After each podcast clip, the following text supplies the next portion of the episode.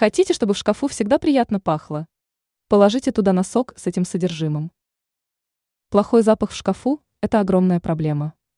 Дело в том, что одежда, хранящаяся в этой мебели, впитывает лишний аромат. И никакая стирка не помогает решить проблему. Что делать в том случае, если вы почувствовали, что в шкафу неприятно пахнет? Срочно положите в мебельное изделие носок, заполненный специальным средством. Чем заполнить носок? Насыпьте в чистое изделие ароматические травы или специи. Идеальный вариант – сушеная лаванда.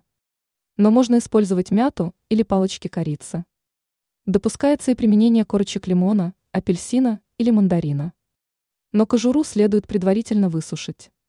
После того, как вы наполните носок, это изделие нужно будет хорошо завязать и оставить в шкафу. В итоге внутри мебели будет очень приятно пахнуть. Источником приятного запаха станет и хранящаяся в шкафу одежда. Средство будет работать довольно долго.